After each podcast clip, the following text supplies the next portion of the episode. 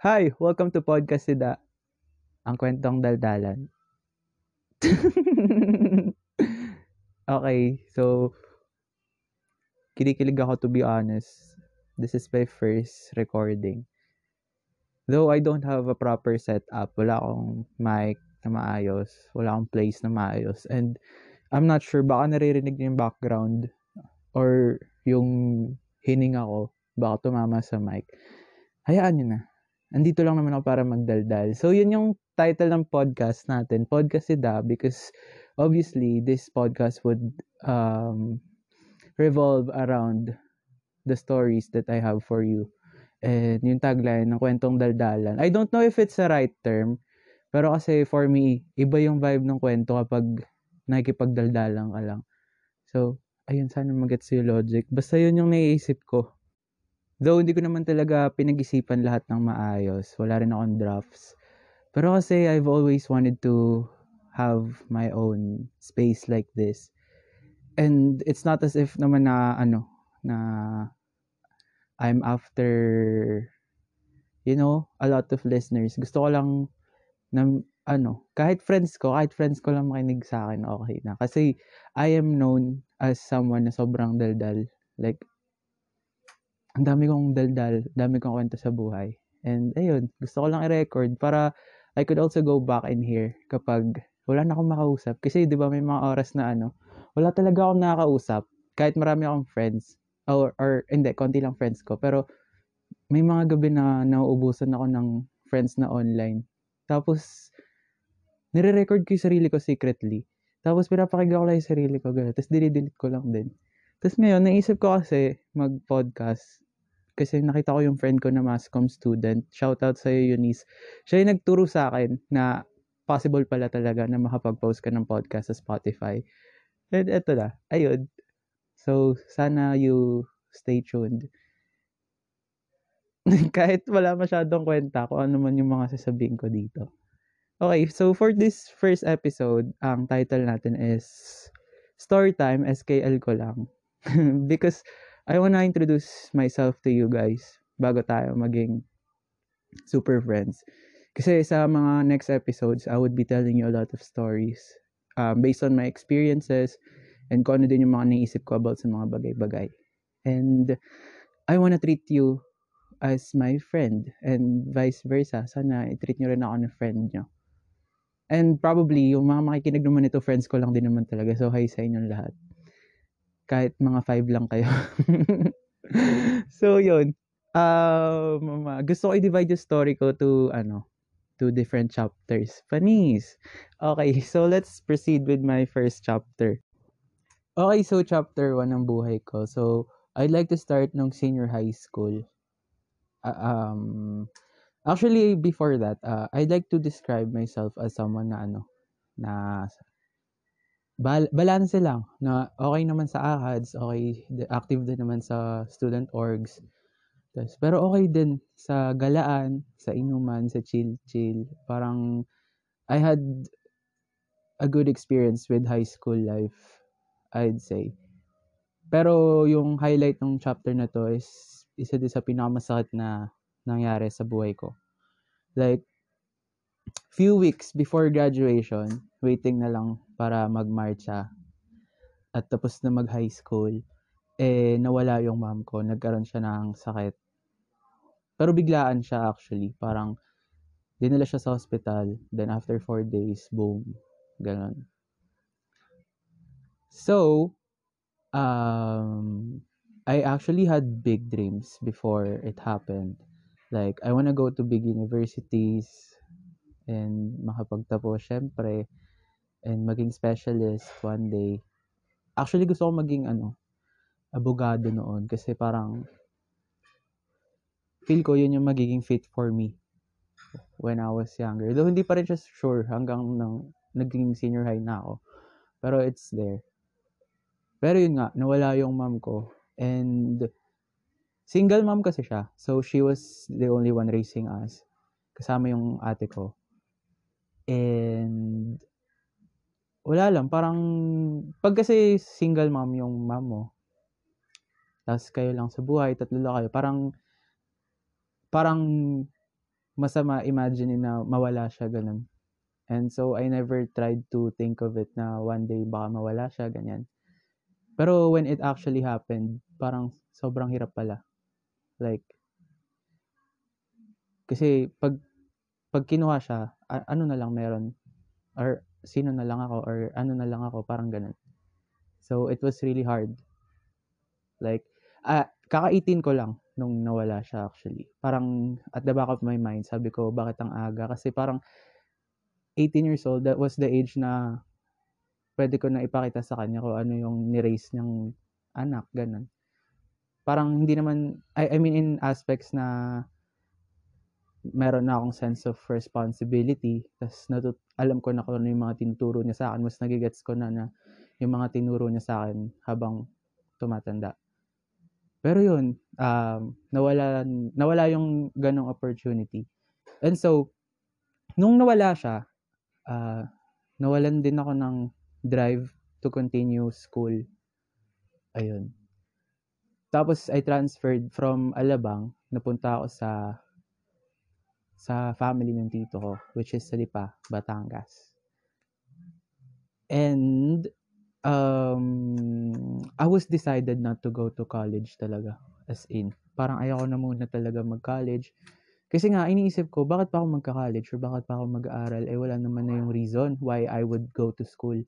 Kasi parang iniisip ko, the only reason na tinatry ko mag-excel sa school para i-ahon ko yung mom ko, ganyan. I-ahon ko yung family ko.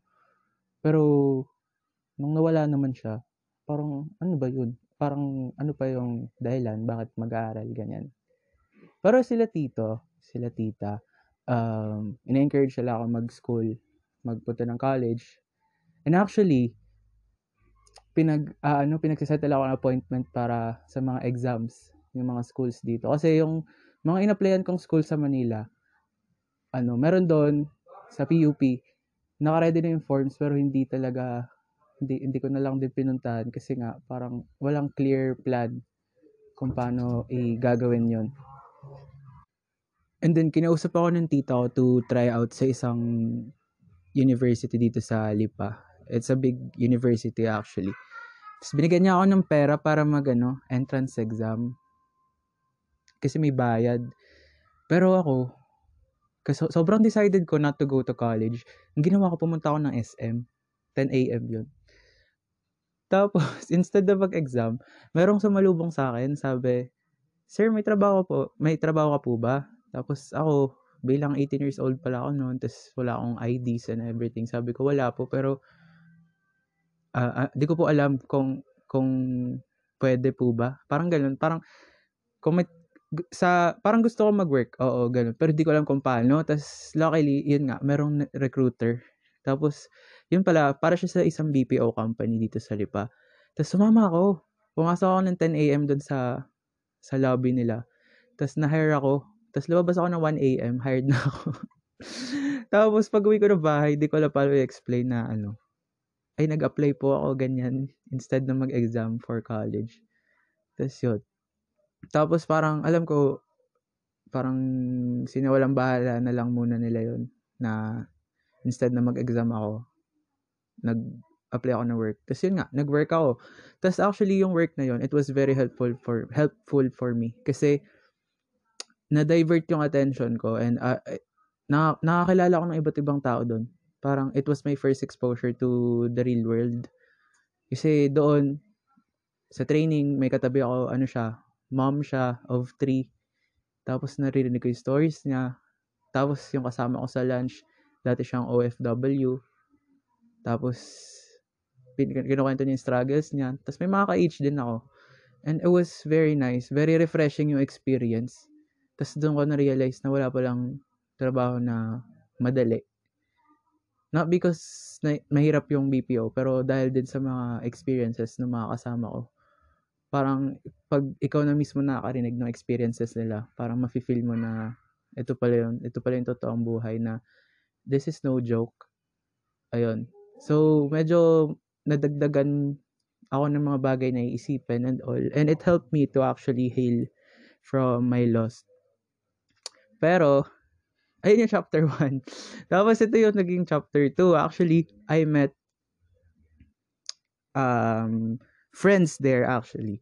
I met friends na halos ka-age range ko. And though iba-iba kami ng places, yung iba kasi nagstay lang sa Lipa for the vacation and all. Tapos, since medyo mahaba yung vacation, kasi yung shift from senior high to college, parang mahaba talaga siya na break. So, kami, nag-work kami. Tapos, sila yung mga nakasama ko. Tapos, meron ako doon nakilala. She was an agent too. She was my friend. And naging close kami. Tapos, naging crush ko siya. As in, super crush. Pwede ko babanggitin yung pangalan niya. Pero hindi ko na babanggitin yung pangalan niya. So, ano bang pwedeng pangalan niya? Let's name her, Kitty.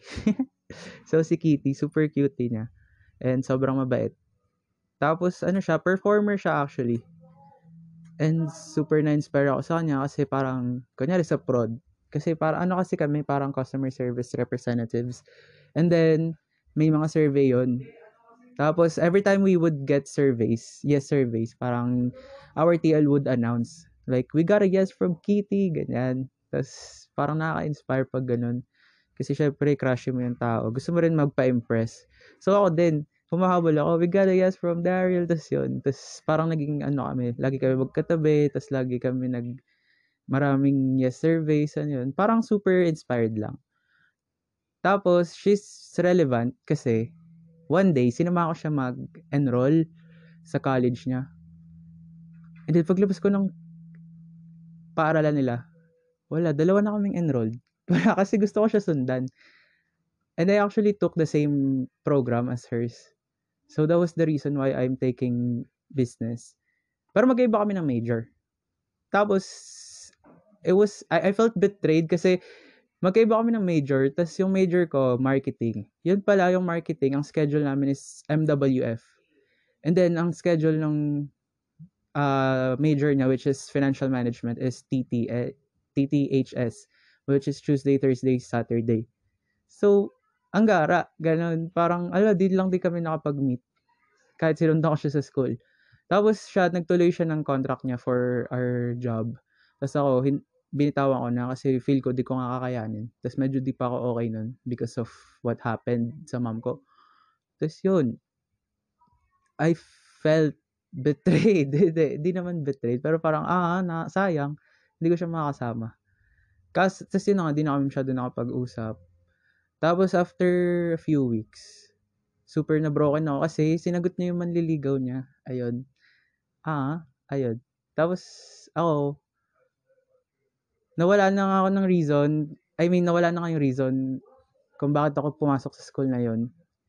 Or hindi talaga siya nawala, pero magkaiba na kami na schedule, di ko na nga siya nakikita. Tapos ganoon pa, yung crush ko meron ng jowa. So, medyo broken times 2. So, yun yung chapter 2. Tapos, yung chapter 3, ito lang yung chapter 3.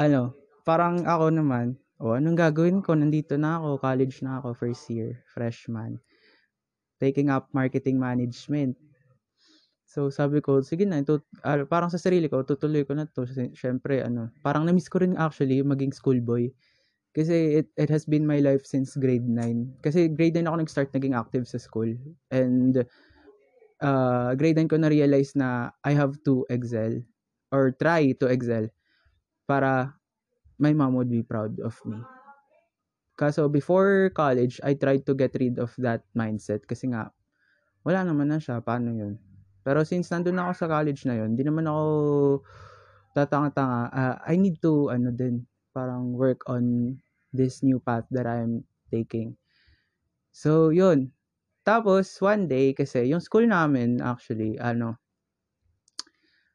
meron kaming org for everyone na scholars. Kasi, that year na pumasok kami, yung batch namin, nagkaroon ng parang 50% off lahat ng freshmen. So, basically, lahat ng freshman naging scholar. Tapos nagulat ako kasi kala ko org meeting lang siya. Pero para siyang naging freshman orientation. Plus, dagdag pa yung mga scholars from other school. I mean, batch. 'Diba? So parang medyo puno yung ano namin nun. Anong tawag doon? Yung parang theater. Nakalimutan ko yung tawag. Tagal ko nang hindi pumupunta sa school. Pero yun, parang napuno yung venue. Sabi ko, org pa ba to? Buong school. Ang daming tao. Tapos, it was an org orientation for... Hala, nag-drop ako ng name ng school. Pero okay lang. Sige, wala naman siguro makikinig sa nila. Pero eto na nga. Tapos, anong nangyari? Pinagtripan ako ng mga classmates ko. Kasi ninominate nila ako to become the president of the org. Tapos, pero they don't know na I actually do student council nung high school. Kasi parang di naman talaga kami super close pa ng mga blockmates ko nun. Kasi bago pa lang. Pero parang pinagtitripan nila ako kasi I was parang transfer. Hindi naman ako, technically lahat kami new dun sa school. Pero kasi I came from a different place. Tapos parang alam yun, para mapagtripan lang ganun. Tapos at the back of my mind, sabi ko, hindi ko na lang aayusin. Kasi parang we would have to do a mini speech before the elections. Tapos, there was this guy na, umakyat ng stage. Tapos, pag akyat niya ng stage, nagpalakpakan yung mga tao. Oh, ganyan. Tapos, naghihiyawan. Tapos, sabi ko sa utak, bakit naghihiyawan yan? Yung mukha naman paa yun. Joke lang. Hindi siya mukhang paa. Actually, siya, cool siya, tingnan. Pogi siya, ganyan. Pero kasi, ako parang yung competitive side ko, bigla nag-kick in. Kasi, bakit siya pinaghihiyawan, ganyan, ganyan. Parang parang yun lang yung ego ko, natatapakan, sabi ko, bakit siya may pahiyaw, may papalakpak. Tapos yun pala, he was the, parang he's known sa school na yun. Kasi he's a student leader din. And then, ayun, doon kami nagkakilala. Naging orgmates kami, tapos parang kami naging officers. And then, yun. The thing is, he's a guy. And I'm a guy too. Tapos naging friends kami. Actually, at first, we're not that close. Kasi nga, because of the competitiveness. Parang dahil doon, nagkaroon ng tension. Kasi ako, wala lang, epal-epal lang ako. Gusto ko lang na, na magpakitang gilas din, ganyan. And all. Pero, it turned out na he's really nice. And then... because he's nice, I was being nice to him as well. Pero here's the thing. I've always felt na there is an idea in my mind na hindi talaga ako straight. Ganun. Pero growing up, syempre, in denial ako kasi parang I hate myself for being not straight. Kasi, di ba, parang when you're not straight, it's easy for other people to hurt you or insult you. And that's something that I don't like. Parang ayoko nung feeling. Kaya lagi kong sinasabi sa sarili ko na na I may be feminine but I'm straight. Parang ganun. Pero kasi when I met this person, he seemed like a typical straight as well. Pero when I met him, I felt the freedom to be me around him. So we became close. And unexpectedly, naging open kami sa isa't isa. And surprisingly, naging kami, MU. Like, kasi we had to work for the organizations. For the organization's, duties. Pero for some reason, kahit tapos na yung duties, nagkikita parang kami after school. Though it's not for work anymore. It's for the friendship na. And then until one day, alam nyo, wala talagang signs, clear signs or signals. Pero one day, we just had a talk. And naging kami nang walang ligawan. Naging kami, yun. He was my first guy relationship. So, kinukwento ko to because it's very relevant to my life. Kasi, because of that person, I was able to fully embrace who I am. Though, we didn't last. Kasi, he still have things to figure out on his own. And I do too. But I would say it was a beautiful memory because parang siya yung naging turning point for me to really embrace who I am. Like today, I am fully okay if people would ask what I am. And I would answer confidently na I am Da. And I would answer with the truth. And it was all because of him. So yun, very nice. Very, life-changing.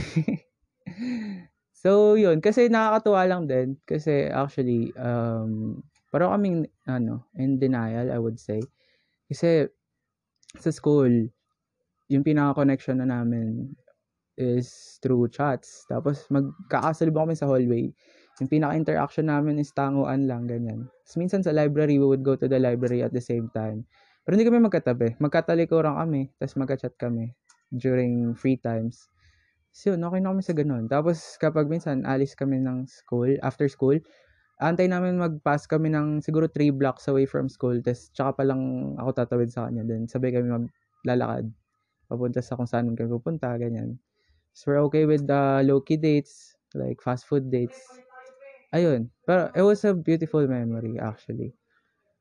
Pero, sad lang na we weren't able to celebrate it in front of the whole world.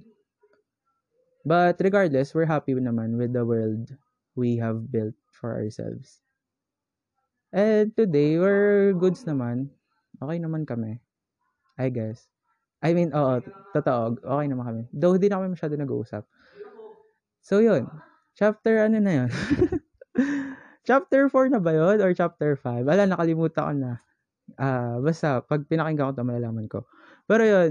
So, tapos next after that, we broke up like a few days before pandemic happened, I guess. I can't really remember that clear. But we broke up before pandemic happened. So the next chapter, it revolves around the internet. Yay! I mean, lahat naman siguro tayo napunta sa internet when pandemic happened. Like, I was able to try different mobile games. Like, I'm not really the kind to play mobile games. Pero, nung pandemic, nagbabaril ako. Tapos, naging mage ako sa Mobile Legends. Yun. And then, I actually tried dating apps nung nag-pandemic.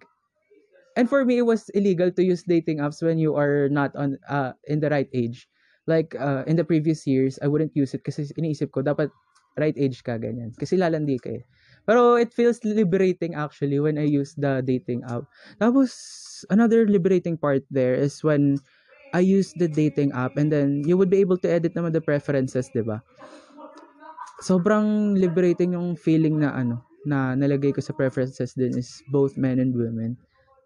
That was, para sa akin napakahirap pindutin ng preferences eh, pero I was able to do it because of my ex. Yun. Tapos sa dating apps, I met a lot of people. Though, I met a lot of heartbreaks pala. Ang dami naging heartbreaks. Bakit ganun kayo? Just yun. Pero, it's a good thing din kasi I met friends as well. Yan. Shout out to my Yubo friends. Lalo na sa Yubo. I'm not sure if you guys know what Yubo is. Pero there was a time na I used Yubo. I'm still actually using it now, but I'm not really active. But there was a time na we were really active and I was able to meet a lot of amazing people.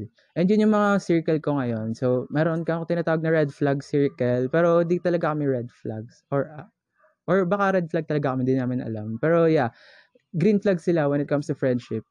So yeah, kung nakikinig kayo, red flags, hello. Tapos, isa din, yung favorite ko pang circle is yung Washu Show Club. Yan, mga naging, as in super, super duper BFFs.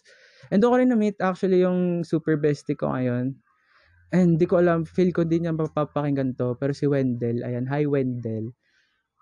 Ayan, Washu Show Club. Actually, meron kaming IG. Kung baka gusto nyo lang i-check out, Instagram, at Washu Show Club. So, yun. That's my life. And right now, I'm fine.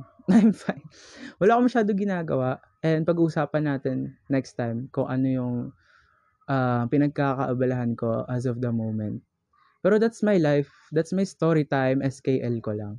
So, thank you for listening. Thank you for tuning in. Sana abangan yung mga next episodes. Friends na tayo ah. Kasi alam mo na yung story ko eh. Okay? Bye-bye. See you next episode. I mean, hear me next episode. Then I would talk. Dito sa podcast si Da, Kwentong Daldalan.